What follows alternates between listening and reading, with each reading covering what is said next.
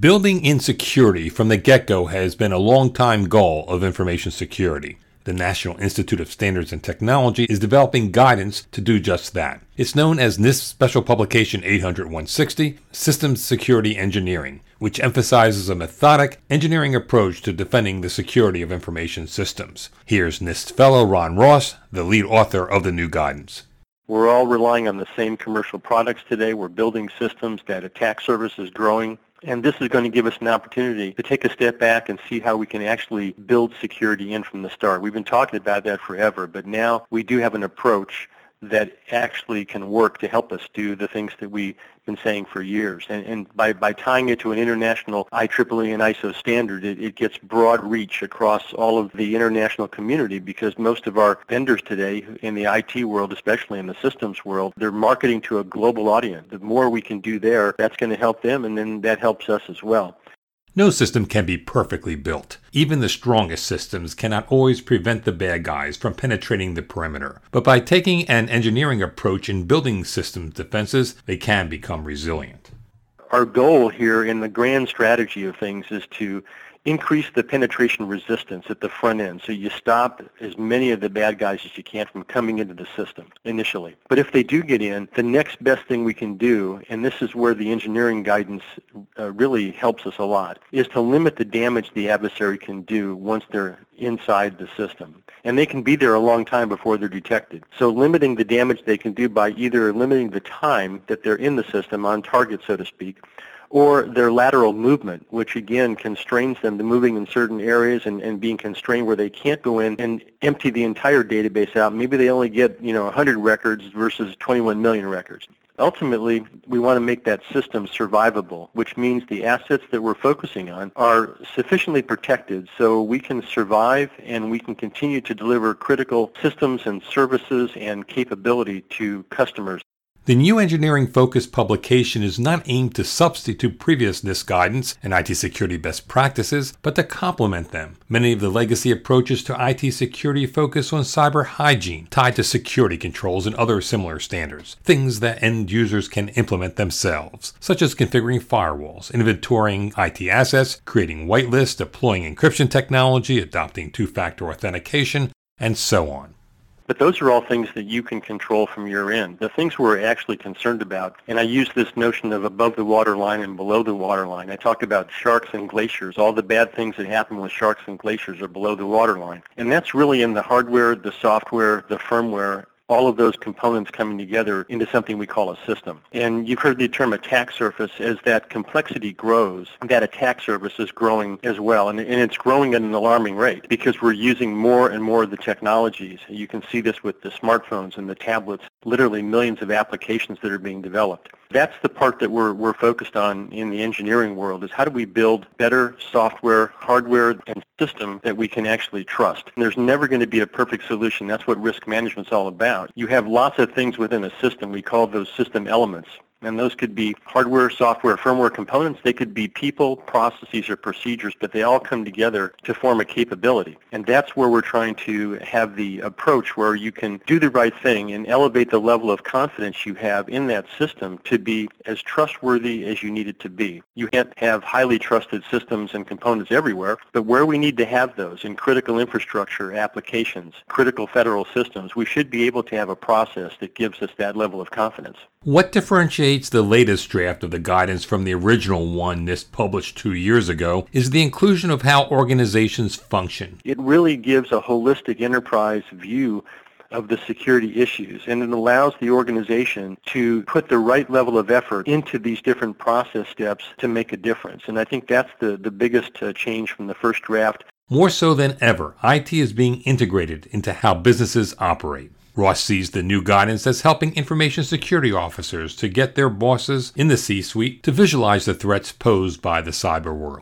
When you've got a problem in kinetic space, like you can see planes flying into the World Trade Center and you can see an automobile accident, They're part of the kinetic reaction you have to, to those kind of events. With cyberspace, it really is a totally different thing. It almost flies under the radar. A lot of times these adversaries are inside the system, they're undetected, things are working just fine, and you don't see any damage because the capability is still there. You're still processing, doing your normal activities, but they're stealing you blind un- under the surface. They're exfiltrating literally millions, and I guess the estimate now is up in the billions of dollars of intellectual property that are just being stolen out of these systems, to include some critical federal data we've seen in some of the recent attacks. Getting the C-suite and the leadership to the point where they can understand the cyber issues well enough that they can take action that is going to be meaningful. It's difficult when you're seeing everything up and running and things are looking good from the outside. That doesn't mean there's not a lot of bad things happening under the surface that you just can't see. It's kind of like in the early stages of cancer where you have the disease but you really can't detect it yet or it hasn't been detected and you're feeling fine. But that's growing and it's going to be an issue at some point. That's the biggest challenge that we have is to get people involved to the point where they understand the real risks out there and they're willing to take actions to do that. Much of the new guidance is directed toward the makers of technology, but part of the special publication is tailored to the buyers of information technology, such as chief information and chief information security officers in government and the private sector. We have a couple of processes toward the end of the document. They're called the agreement processes, and, and there are two of them. One is called acquisition and one is called supply. The acquisition goes through all the steps that you need to go through to make sure that everything that's important with regard to security to you and your organization is reflected in the acquisition process that you're going through to obtain those components or the system or the service that you're going to be implementing within the organization or the federal agency if you're on the government side. The other end of the spectrum is that early in the life cycle, our very first two processes within the system engineering world where we've infused our security activities, they are dealing with things called mission and business analysis, and then the second process is stakeholder requirements and needs. That's where the security team can integrate itself within the very highest levels of the organization when they first start to decide what is the next business opportunity we're going to pursue, what is our next mission area that we think would be a good thing to get into, what kind of information systems or systems in general, because now we're moving into cyber physical, are going to be needed to make sure that we can actually execute that mission or business opportunity in the world where we're totally dependent on technology. And at that point, it gets the security people in an advisory capacity into the C-suite and those initial discussions so they can start early in the life cycle to plan the types of things that are be necessary to actually protect the assets that are part of that system that is going to be built. You get a chance on either end as a CISO to influence the process. We have a huge disconnect today. We have lots of great people doing lots of great things, but we're not getting the right people to the right place in the in the system lifecycle to really make a difference. And I think that's the biggest uh, thing I would say that from the CISO side that they could focus on.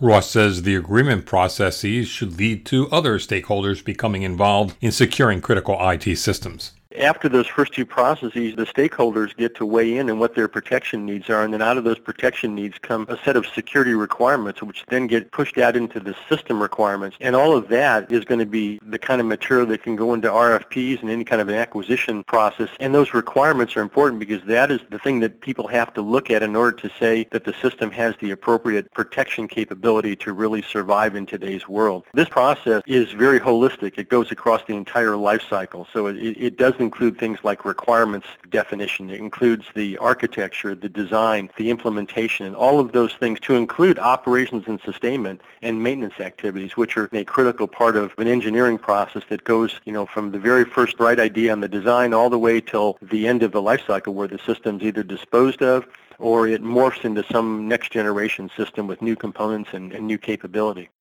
Ross and his colleagues at NIST have been working on the new guidance for almost five years, and he says he's absolutely convinced their efforts will pay off in creating more secure IT systems. This attacks the number one threat that we have today, and that's complexity. You have to understand what you've deployed, how things are connected together, where the information flows in order to be able to protect that investment, those, those assets that are critical to the nation. This set of processes allows organizations to get into the processes a little bit at a time. There's no expectation that you have to come and do every process the flexibility and the agility, the fact that it works for agile processes or spiral, no matter what your development methodology is, whether you're a, a, large software developer or whether you're a small organization, there are bits and pieces of 800 160 that can be very helpful, and you can work your way into a longer-term solution by just starting out, even going into those first two processes and getting the security people into the boardroom, into the, the places where they're making those initial decisions. That's a big step forward. And then from there, you build on that. Over time, this problem will get solved. It's just going to take a little bit of a cultural shift. It's going to take a little bit of commitment, and it's going to take some resources.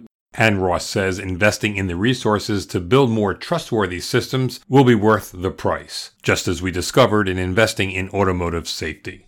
You know, nobody complains about seatbelts and airbags and steel reinforced doors and all the tremendous safety technology that goes into automobiles. It's it's provided as a standard package now for almost every automobile that we would buy. It wasn't always that way, but over time we've evolved and safety, just like security, is an emergent property of the system. And that's what really we're saying with this document. We're treating security just like safety.